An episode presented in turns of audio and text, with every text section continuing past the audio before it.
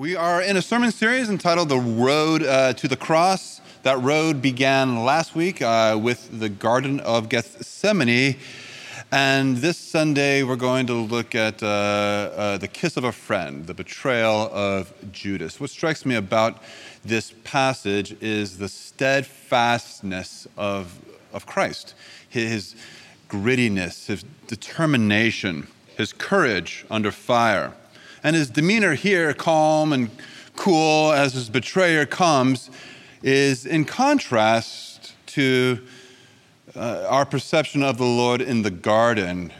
Last week we looked at this story, and it, the gospel writers are unashamed and uh, uh, very clear that Jesus uh, was suffering in the garden. He uh, sweat like drops of blood. Uh, he was in turmoil. He fell and fell again. He called out for his friends, who, of course, were not there. But here, uh, it's a, a, different side. Jesus emerges from the garden with a sense of determination and uh, a resolution. So he moves from wrestling in the garden to resolution, and that resolution will remain uh, throughout the narrative. It's striking. That's what caught my eye as I studied this passage the resolution of Christ.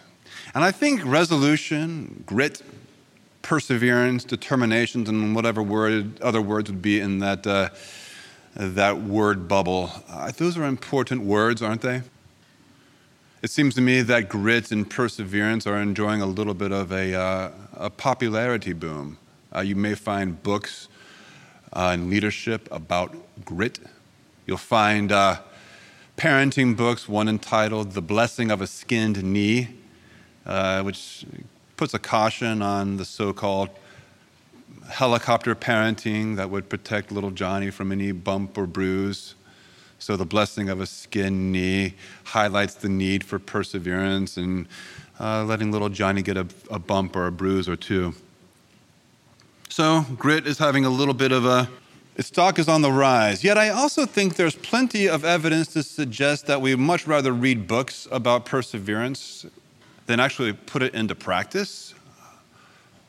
You think of the uh, college scandal of these past week and the phenomenal amount of money that parents spent to keep their children from encountering a skinned knee. And our reaction is to shake our head and just, how could they? But oh, you know how. I know how. You know how easily you could, you could justify decisions like that because we all want to protect the people we love and we want to protect ourselves from the blessing or from, from a skinned knee, from a rejection, from a broken heart. What parent doesn't want to protect? Who doesn't want to protect ourselves from that? So we can very well resonate with how some really bad decisions, like those college decisions, those parents, how they made those decisions. We all want to protect those whom we love, save them from the skinned knees. But we know that's not possible. We know that tenacity and perseverance are absolutely essential parts. Put faith, Christian faith aside. If you want to do anything that's remotely productive in life, if you want to have even a, a, a modest impact in the world, then you're going to need some grit and some perseverance. Grit and perseverance are doubly necessary for the Christian life. Uh, the late Eugene Peterson, who wrote The Message, um, he, described, he wrote a book in which he captured the Christian faith, and he said the Christian faith is just one long obedience in the same direction. One long obedience in the same direction. And that requires a lot of just stick to itiveness, right? So, perseverance, we need it. We need it for, for life, period. We need it for the Christian faith, especially. And we also should want it because Jesus has it. I was trying to think of a more a sophisticated word to describe what I see in the Lord in these couple of chapters, but the best I could come up with is He is just tough. Tough as nails. And as followers of Christ, we should want to be like Him. So, three reasons why steadfastness and perseverance are something that you and I should pursue. Life demands it. Christian faith requires it, and Jesus modeled it. And I want to look at the story, both the garden story and the resolution that comes out of the garden that we see in his betrayal. And I want to ask two more additional questions. We thought a little bit about the question why. I want to think about the question how. How can we, how was, did Jesus become gritty? How did he persevere? How can we do the same? And then I want to ask the question of what? What are its fruits? What are the fruits of perseverance? So why, which we already touched already touched on, how, and then what. So how did Jesus be Christ become so tough? Let's start there. Well, you may think he was the son of God. That helps. And yes, it does. But I think if we look at the passage, we can uh, determine a few things about his life that are a little bit more attainable for you and me. So let's look at him and let's see what we can learn from him. Let's see what we can learn from his journey from the garden to grit, from wrestling to resolution. So let's think about that garden scene one more time. All the gospel writers are very clear that Christ was in turmoil. Fell, fell again, sweat like drops of blood, as I, as I already mentioned. Why? What was the source of his turmoil? Was he just uh, in anguish because of the anticipation of physical pain? Now, the cross was excruciating. We get that word excruciating because the cross is right in the middle. Certainly, the physical pain was substantial, but you probably know of many martyrs and many people who have gone uh, endured physical suffering without, a bad, uh, without blinking an eye. What, why was Jesus in such turmoil? It's likely not the physical, the anticipation of the physical pain, but likely the anticipation of the spiritual pain. On the cross, Jesus bore the sins of the world. He bore a punishment, not his own. And the, the, the, the results of bearing the sins of the world in his body were separation from God. He who had known God had been one with God, the Father's Son, the Son of the Father, was about to be cast out into darkness, into, well, hell. One writer says this the dreadful sorrow and, and anxiety then and there in the garden is not shrinking from the prospect of physical suffering. No, it is rather the horror of one who lives wholly for the Father at the prospect of alienation from God, which is entailed in the judgment upon sin which Jesus assumes. Now, there's a lot of words in that, big words in that little sentence, but the author is saying exactly what I just explained. He's going to bear the penalty of sin and he will be cast out from his Father's presence. Jesus in the garden came to be with his Father before his betrayal, but hell, rather than heaven, opened before him, and he staggered. See, it was the, the anticipation, not of the physical pain, but of the spiritual pain, that made the Lord stagger and sweat and call out to his friends. He had a taste, just a taste of what was to come. The agony in the garden represents his first taste of the separation. And it's important for the substance of our faith because we don't believe that Jesus was an accidental victim. You know, Jesus is described as the lamb who was slain. And we believe that that is accurate. He was the lamb who was slain, but unlike a lamb, he was fully aware. His eyes were wide open to reality. He went in knowingly, he went in willingly. His eyes were open.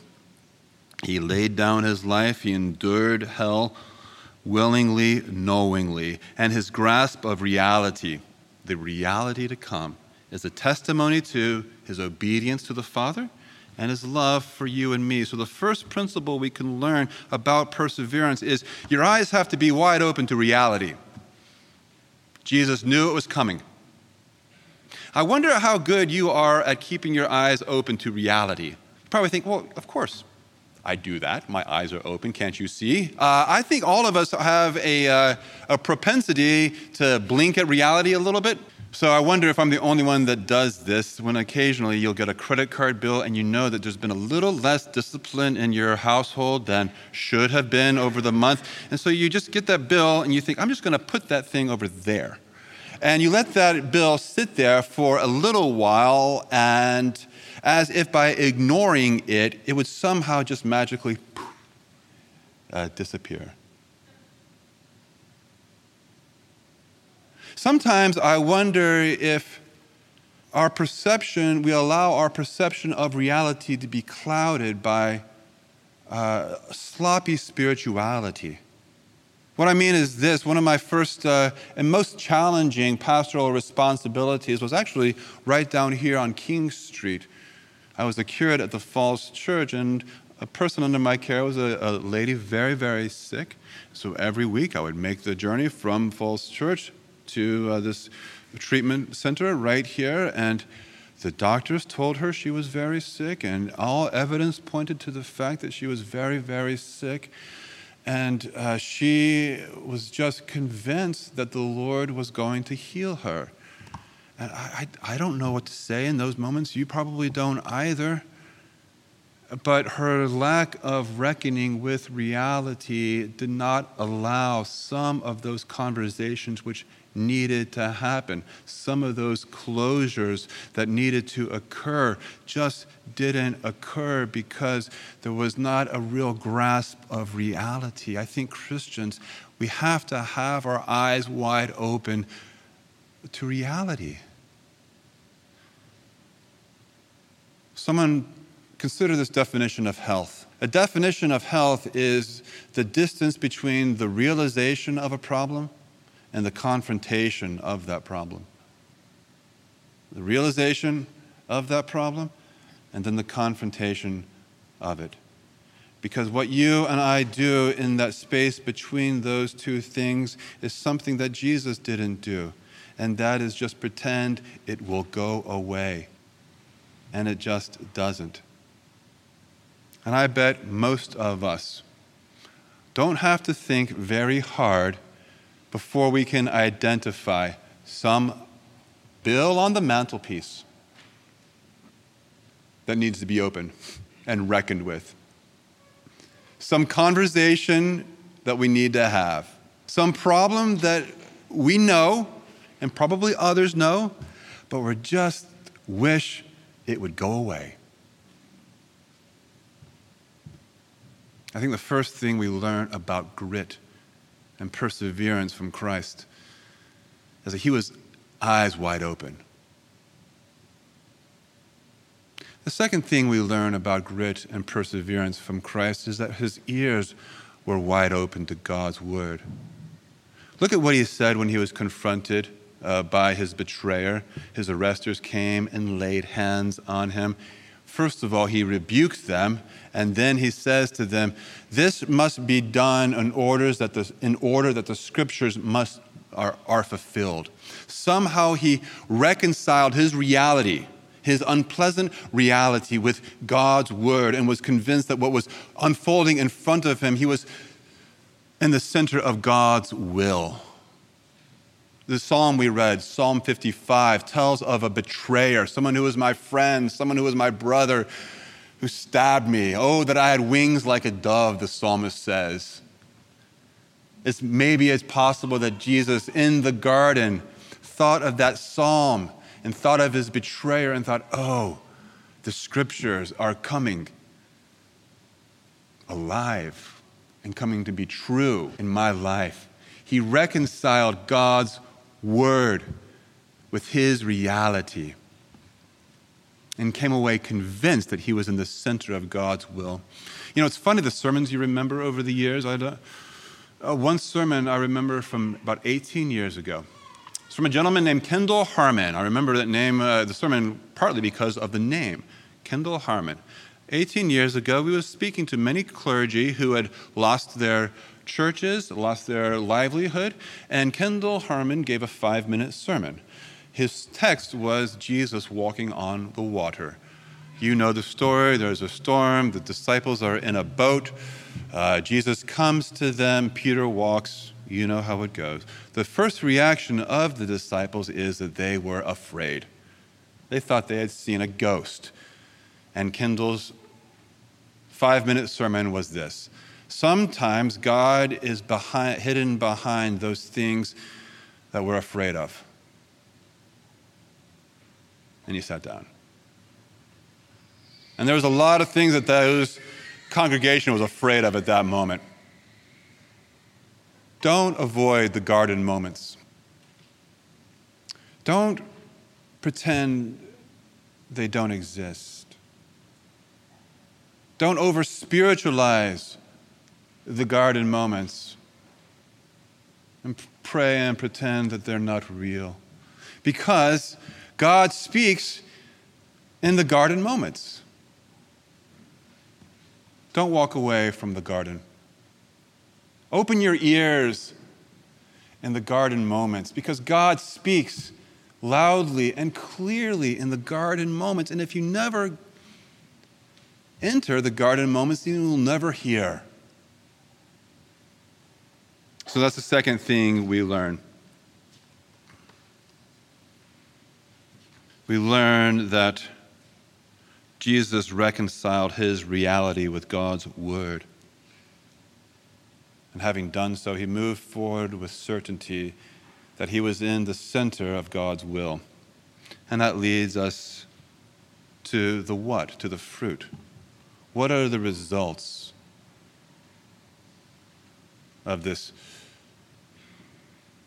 We see them played out in the rest of the passage we see the fruit of his steadfastness. From this point forward, from the betrayal forward, Jesus moves forward with such a calm confidence and control that is inspiring. Now, in the garden, he wrestled.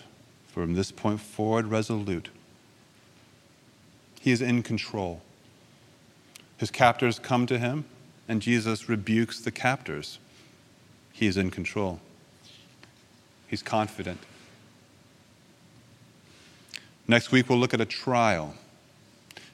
The court cannot convict Jesus, so Jesus will convict himself. He is in control. We'll see the same thing with Pilate, Pontius Pilate. Jesus convicts himself in front of Pontius Pilate. Jesus is in control. There are two words that you will search for in vain in the Bible, and those two words are that Jesus died. Did you know that those two words are never found? The gospel writers avoid them. They say things like, He gave up His spirit, He gave up the ghost. Why? Because the gospel writers are communicating to us that even at the very end, death laid no claim on him. He gave himself up, even at the very end. Jesus could have escaped in the garden. He could have come down from the cross as the mockers challenged him to do so. But he did not. Of his own free will and his own deliberate choice, he gave himself up. His steadfastness, his perseverance endured even to the very, very end. And this supremely attractive quality can be true for you and me, at least in part.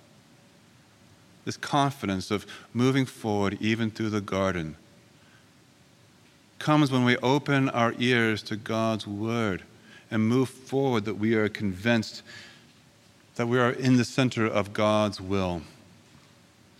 The Apostle Paul writes, We are afflicted but not crushed, perplexed but not driven to despair. And that's a wonderful sentiment and true for you and for me. You all face plenty of afflictions, but those who trust in and follow Christ are never crushed. We all encounter things that perplex us, but those who trust in and follow Jesus are never driven to despair. I imagine that each of us this week will have some garden moment just something you wish would go away. A conversation, a letter you need to open, some decision you need to make.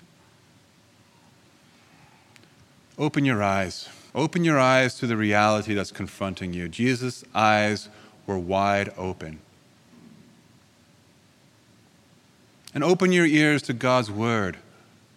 Jesus' ears were wide open to God's word.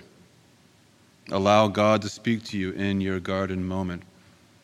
Then Jesus reconciled his reality to God's word, and as he did, he moved forward with gritty certainty that he was in the center of God's will. And the same can be true for you, at least in part. Grit, steadfastness, determination is the result of walking through those garden moments, guided by God's word in the center of God's will.